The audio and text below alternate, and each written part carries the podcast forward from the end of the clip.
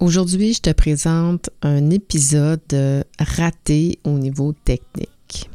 ça fait deux fois que je fais ça. Ça veut dire que j'enregistre euh, pas mal sans script un épisode, puis je me rends compte à la fin que j'ai oublié de bien sélectionner mon micro, ce qui fait que j'ai enregistré l'épisode sur le son de mon ordinateur. La dernière fois, je n'ai pas publié euh, mon épisode, hein, c'était sur le silence, fait que j'étais silence radio, alors que cette fois-ci, j'ai décidé de le publier pareil et de pas recommencer. Parce que je me dis que la perfection n'existe pas, puis euh, ben, c'est plus le contenu que le contenant qui est important dans le sujet d'aujourd'hui. Fait que j'espère que tu vas euh, être indulgent avec moi, puis que tu vas quand même écouter cet épisode d'aujourd'hui. Te sens-tu comme une maman ours ou encore comme un papa lion quand on s'attaque à un de tes proches?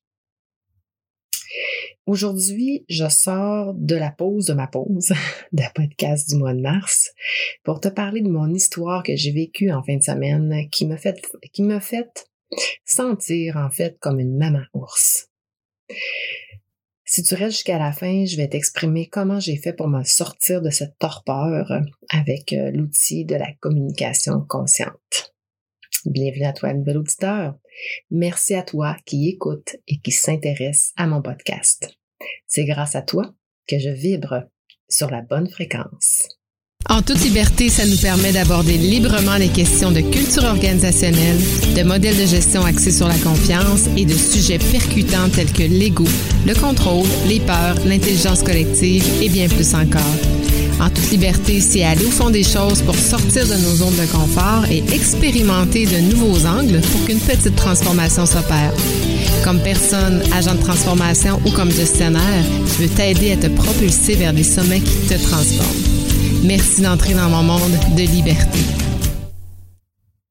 Tu le sais probablement, quand les animaux se comportent comme protecteurs, la maman ours ou encore euh, le papa lion qui va protéger sa progéniture, ben, c'est à cause de nos émotions de base hein, qu'on a tous, mais qui sont euh, animales, c'est-à-dire euh, la peur et la colère. Deux émotions qui euh, sont euh, d'abord l'instinct de reproduction, hein, tout ce qui est euh, les hormones animales de reproduction, la sexualité, tout ça, et les hormones de peur qui sont pour se sauver, pour ne pas se faire manger si je suis une brebis par un lion ou encore pour me sauver d'un prédateur qui est plus fort que moi. Et euh, lorsque je suis, euh, on appelle ça de la cortisol, en fait, c'est l'hormone qui nous fait euh, geler sur place, qui fait qu'on n'est pas capable de, de bouger. Et bon, c'est la peur qui, qui fait qu'on ne bouge plus, qu'on est stagnant. Mais l'hormone, la testostérone, l'hormone de la colère, elle, fait en sorte que on va attaquer plutôt que de plutôt que de, de rester position stationnaire. Donc, euh, la survie, c'est un ou l'autre. J'attaque ou je me, je me sauve ou, je reste euh, sans bouger. Et puis, selon la situation, hein, il n'y a pas de bonne ou de mauvaise euh, réaction. Il n'y a que la réaction actuelle qui est provoquée par par la situation. Parce que pour provoquer une émotion, j'en ai parlé dans un de mes épisodes, ça prend trois choses en fait. Ça prend un contexte, ça prend une pensée et ça va générer une réaction physique. Je sais pas si ça t'est déjà arrivé, mais euh, euh, moi, mettons que, je sais pas, mon fils euh, est sur le bord, ben, surtout quand il était bébé, mais sur le bord de, débouler un escalier, par exemple. On dirait que mon corps ne bougeait pas. On dirait que j'étais comme figée, pas capable de, de partir à course pour aller le sauver. probablement que c'était l'hormone puis cette hormone-là, est instantanée, je peux pas la provoquer. Donc, euh, probablement que c'était l'hormone qui faisait en sorte qu'il me, je sais pas, qu'il me, figeait comme ça. Euh, mais dans l'histoire que je veux te raconter aujourd'hui, c'est euh, c'est le contraire. C'est quand j'ai à gérer des situations avec mon fils particulièrement, qui le fait souffrir, je deviens vraiment comme une maman ours ou comme une lionne, je deviens hors de moi. Je, perds un peu le contrôle de mes moyens puis de mes émotions. Le problème, c'est que l'émotion, euh, elle est là, elle est présente, puis on peut pas, euh, on peut pas s'en dégager, on peut pas s'en sauver. Il faut juste accepter qu'elle soit là. Et plus, en fait, plus elle est forte, plus c'est comme un ballon, dans le fond, plus mon ballon va gonfler, plus lente, plus lent sera le, le retour à la normale. Ben, c'est comme si je prenais une petite aiguille puis que je perçais mon ballon, mais là, il n'y a pas beaucoup d'air qui sort, alors euh, euh, ça peut prendre un certain temps. Puis moi, avant que ça dégonfle, que ça revienne à la normale. Puis moi, euh, quand j'ai quelque chose, je, déteste d'abord le conflit, donc je, je fais tout pour l'éviter, mais quand il m'arrive une situation, je suis très émotive. Je suis une personne très, très émotive. Mes émotions sont instantanées et ils sont souvent très fortes et démesurées.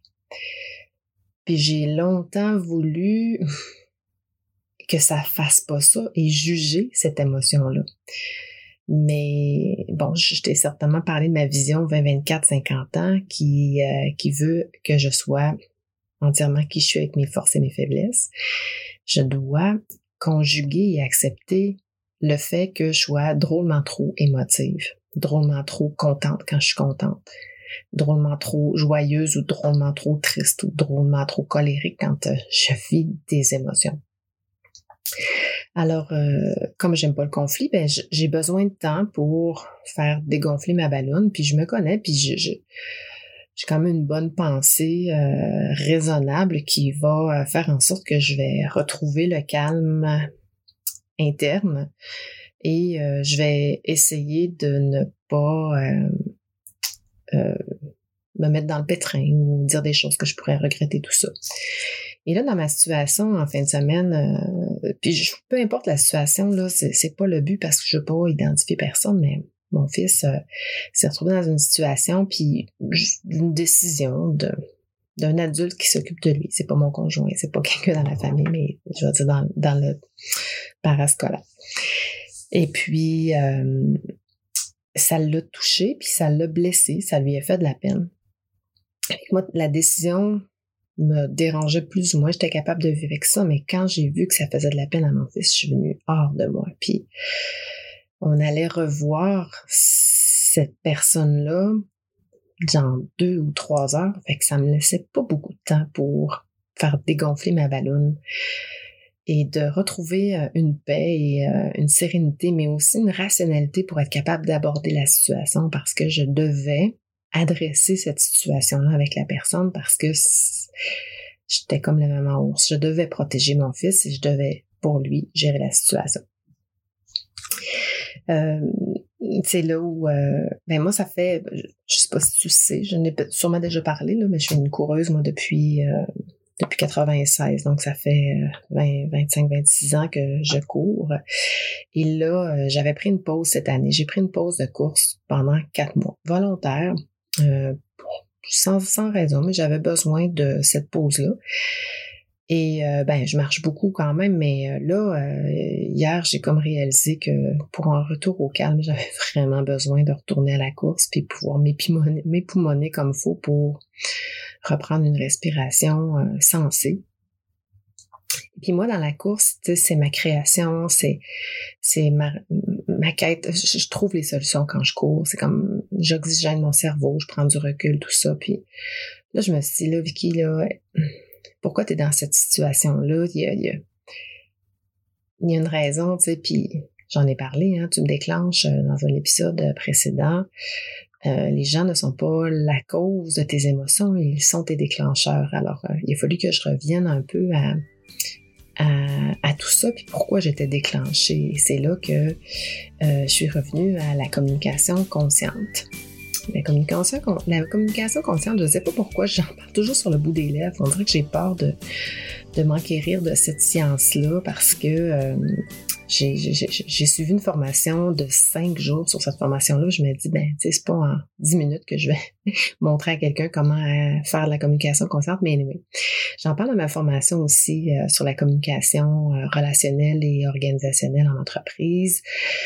Et je donne les outils aussi là, pour, euh, pour le faire. Donc, euh, si ça, si ça t'intéresse, tu vas pouvoir les retrouver dans, dans ma formation. Mais tout ça pour te dire que j'ai mis ça en application, c'est vraiment ça qui m'a permis de euh, aborder la situation avec la personne en question parce que mon observation, l'OSBD pour O observation, S pour sentiment, B pour besoin et D pour demande. Donc, dans l'observation, il faut que ça soit observable et que ce soit un fait. Il ne faut pas que ça soit un jugement. Et si j'avais pas passé par ce processus-là, j'aurais dit euh, t'es pas un bon leader, euh, euh, tu fais pas bien ta job. Euh, j'aurais pu carrément rentrer dans la personne, puis là, on aurait commencé à spinner un et l'autre. Alors que là, mon observation, ça a été que mon fils est arrivé euh, en me posant des questions, puis il n'avait pas eu la réponse de cette personne-là, euh, qui, je crois sincèrement, aurait dû lui l'aviser de sa décision. Donc, euh, c'était une observation, que en arrivant sur, en partant la discussion là-dessus, en disant, euh, écoute, j'ai eu une question de, j'ai eu une question de mon fils et j'ai pas été capable de lui répondre. Et ça me fait de la peine parce que j'étais j'étais en colère aussi, mais j'avais réussi un peu à gérer la colère, mais ça me fait de la peine. Donc, mon sentiment que je partageais à cette personne-là était sincère. Donc, il peut pas jusque-là m'en vouloir. Là, je, sauve un peu, je saute un peu les détails de la discussion parce que ça a été plus long que ça, mais, mais somme toute, mon besoin à travers ça, que je lui ai exprimé, c'est que quand je mets dans les mains d'une personne euh, responsable, que ce soit un professeur, un prof de musique, un prof de, sport ou whatever, j'ai besoin que mon fils se sente en sécurité, j'ai besoin que mon fils se sente en confiance en confiance au système, en confiance en cette personne-là, en confiance en lui aussi.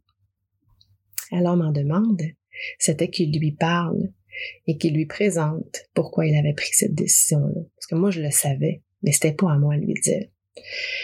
Alors, euh, euh, au début, la personne spinait un peu. Ça m'a fait un peu spinner aussi, mais je suis revenue à mes besoins. Je suis revenue à mon sentiment, puis je lui ai répété quelques fois. Et rapidement, elle a compris. Et on est, arrivé au même, euh, au même diapason, puis on a été capable d'avoir un échange constructif. Et ma demande été très claire. J'aimerais ça que tu lui parles. Il m'a dit oui. Alors, euh, je pourrais faire un suivi, mais là n'est pas la question. Ça, ça devrait se faire prochainement dans les prochains jours. Mais tout ça pour dire que les émotions, euh, je disais tout à l'heure, j'essayais de me sauver de mes émotions sans les vivre, mais moi, je suis une grande émotive, puis je les vis intensément et spontanément. Bang, moi, ça sort, puis c'est comme, ah, c'est intense, c'est vraiment intense, et je dois accepter ça, donc c'est pas, pas ça que je dois essayer de régler, c'est la manière que je vais rebondir ce coup de l'émotion. C'est les outils que je vais aller me chercher pour être capable de gérer ça. Donc, l'OSBD, évidemment, en est, euh, est un bon outil. Euh, il y a dans une ancienne vie, il y a quelques années, je travaillais avec euh, le Cégep Limoilou ici dans la ville de Québec. Et je formais des gestionnaires de tout, pas mal tout niveau, gestionnaire premier, deuxième niveau, majoritairement. Puis on les formait sur les types de personnalités.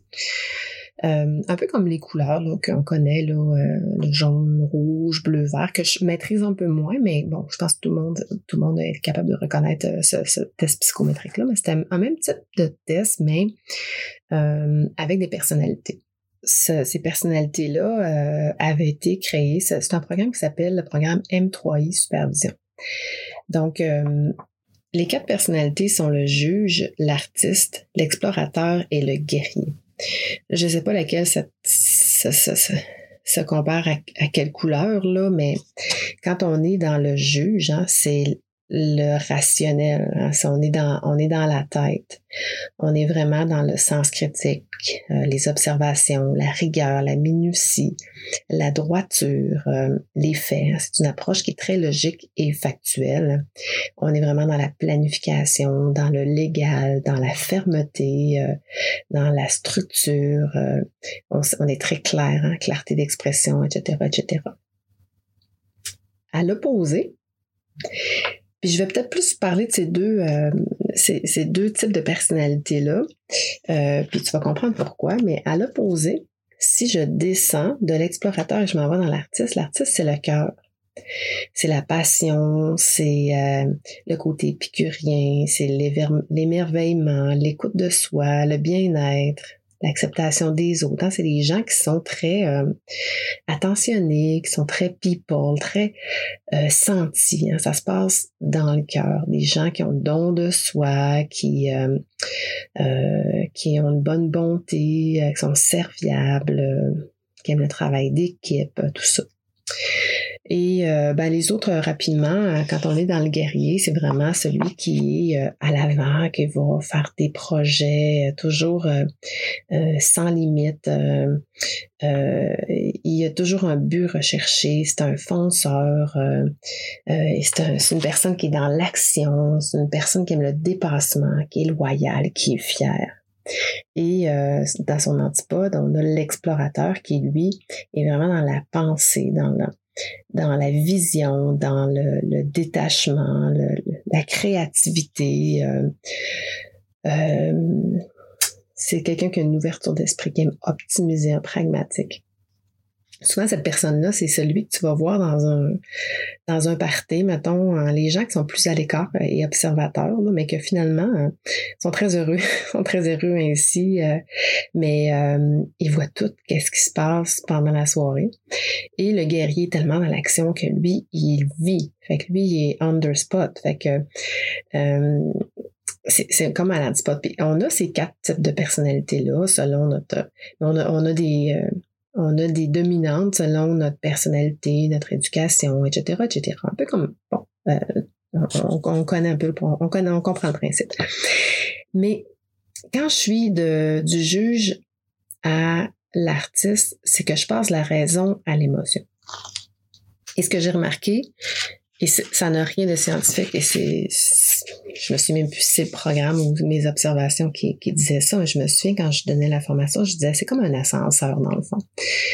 C'est que je peux passer de du premier étage ou, ou underbase, basement, là, qui est euh, dans le sous-sol, qui est dans ma, profondeur. Hein, puis euh, dans un édifice à, étage, il peut y avoir deux, trois, quatre, cinq, six, sept, sept sous-sols. Donc, je peux être très émotif donc, aller très bas dans, dans la, avec l'ascenseur. Comme moi, qui est une personne qui est très émotive, mon ascenseur, il va bas. Mais l'effet de ça, c'est que plus je vais bas dans mon émotion, plus je vais être capable d'aller haut dans mon jugement, juge, et dans ma rationalité. Ce qui fait que moi, comme personne très émotive, souvent, je vais juger la situation, je vais être très rigide, je vais être très dur avec la situation parce que l'émotion, c'est comme, elle a comme besoin de rebondir à, sa même, à sa même hauteur, à sa même distance que, euh, que je suis allée dans, dans, dans le bas de l'ascenseur. Qui à l'inverse, parce qu'il y a des gens qui arrivent bien. Moi, j'arrive pas à le faire, mais il y a des gens qui arrivent à retenir beaucoup leurs émotions et qui vont les retenir, retenir. Ils vont faire une rétention, ils vont monter très, très, très, très, très, très, très, très, très haut. Ils vont avoir, ils vont être rendus dans le gratte-ciel. Et puis, le problème, c'est qu'ils viennent, qu'ils sont plus capables de, de parler des émotions parce que l'émotion, elle serait tellement forte qu'elle redescendrait beaucoup trop intensément par de la violence, par une crise de larmes, par une crise de colère, etc., etc. Tu vois un peu le, principe. Fait que ce qu'on disait dans cette formation-là, c'était c'est important d'arriver à les exprimer pour que ton émotion soit pas trop intense, qu'elle reste plus à la surface et euh, que c'est plus facile à gérer. Donc, ben, j'ai fait ce constat-là justement hier, en fin de semaine, en fait, en vivant ça, parce que dans ma quête d'être qui je suis pleinement, ben les émotions en font partie, puis il faut que j'accepte mes états comme ça, puis il faut que je trouve des moyens plutôt que d'essayer de m'en aller trop dans mon juge en hauteur et de faire fi de ce qui se passe. C'est qu'à un moment donné, quand ça, ça, sort, ça sort tout croche et c'est là où on peut faire des bévues, on peut dire des choses qu'on on pense pas. Fait que hum, pourquoi je, je, je, veux parler de ça aujourd'hui? Ben d'abord parce que je m'ennuyais de mon micro. C'était ma fête la semaine passée, puis j'ai demandé euh, un pied de micro road. suis tellement contente, puis je me disais, Caroline, en plein dans le mois où j'ai pris une pause. Fait que j'avais envie de parler de ça, puis c'est comme ça criait là, que, que je prenne le micro et que je parle de ça. Euh, mais aussi parce que ça, ce que ça me fait réaliser, c'est qu'on n'a pas, on sait pas tout dans la vie, puis euh, moi, tu sais, je pense que ma force puis mon expertise que je me suis développée, c'est la gestion, des outils de gestion. J'en ai plein. Puis euh, euh, j'ai conseillé des entrepreneurs, des gestionnaires, euh, puis j'en fais mon métier. Mais quand je suis une maman, je te m'aboutiller. Si, si, tu savais combien de fois j'ai demandé de l'aide à mes aux profs, au CLSC, parce que puis il disait, ben madame, il n'y en a pas tant des problèmes. Mais moi, j'envoyais des problèmes parce que je savais pas quoi faire. Je savais pas si ce que j'allais appliquer allait être bon pour mon enfant. Puis là, je le vis un peu avec mon chien aussi parce que je j'ai pas d'outils, je sais pas. Fait que je m'outille, je, vais voir, je pose des questions, je me, je me forme. Je demande de l'aide parce que euh, dans dans ma méconnaissance d'être une bonne maman parce que j'ai un enfant donc j'ai pas d'expérience ni comme maman ni comme maîtresse de chien, ben j'ai besoin me faire outiller. Donc, je, demande de l'aide et surtout, j'en parle. Et là, euh, ben, je peux pas faire autrement que de, de te parler de, des outils euh, que qu'on offre ce mois-ci parce que c'est un peu ça, tu sais, on parle beaucoup de leadership ce mois-ci, on, on est dans tout plein de sujets, puis moi, ce que je voulais sincèrement, c'était de pouvoir outiller les gestionnaires, euh, les, professionnels en gestion des ressources humaines, les agents de transformation, ni plus ni moins, à, aider leurs entreprises à être humaines, à aider leur entreprise à être agile, à utiliser l'intelligence collective. Mais ça passe par une ouverture à soi. Si on n'a pas des bons gestionnaires, on a bien beau avoir une bonne entreprise, on n'y arrivera pas parce que notre matière première, ben, pas dans toutes les entreprises, mais pour plusieurs entreprises, la matière première, c'est l'humain. Donc, il faut s'outiller à être capable de gérer des humains. Fait que ça m'amène au coffret, au coffret de formation euh, pour euh, leaders d'impact, dans lequel on, on, propose des... C'est important pour euh, Anne-Sophie et moi de proposer des, un inventaire qui est comme équilibré entre les soft et les hard skills. Donc, euh, de parler des problèmes de santé mentale, de parler de communication d'entreprise, de parler de la relation, mais de la communication mécanique aussi dans une entreprise, d'être capable de parler de chiffres, d'être crédible, d'être stratégique, euh, mais en même temps d'être humain, d'être capable de, de revenir dans son cœur, dans sa pleine conscience. Donc, c'est vraiment d'aller dans ton juge et d'être capable de descendre dans ton dans ton artiste, puis de d'avoir des relations avec collègues, euh, collaborateurs, euh, employés, etc., qui sont euh, bienveillantes. Et puis voilà, c'était c'est un gros mois, gros mois de mars pour moi parce que j'ai mis beaucoup, beaucoup, beaucoup de temps là-dessus. Fait que j'avais comme besoin j'en parle, mais j'avais besoin de prendre une pause de ça quand même pour euh, pour parler d'autres choses, puis euh, revenir à, à, une essence, revenir à ma respiration, puis euh, revenir à toi, dans le fond. Fait que voilà, j'espère que ça t'a plu, que ça te fait réfléchir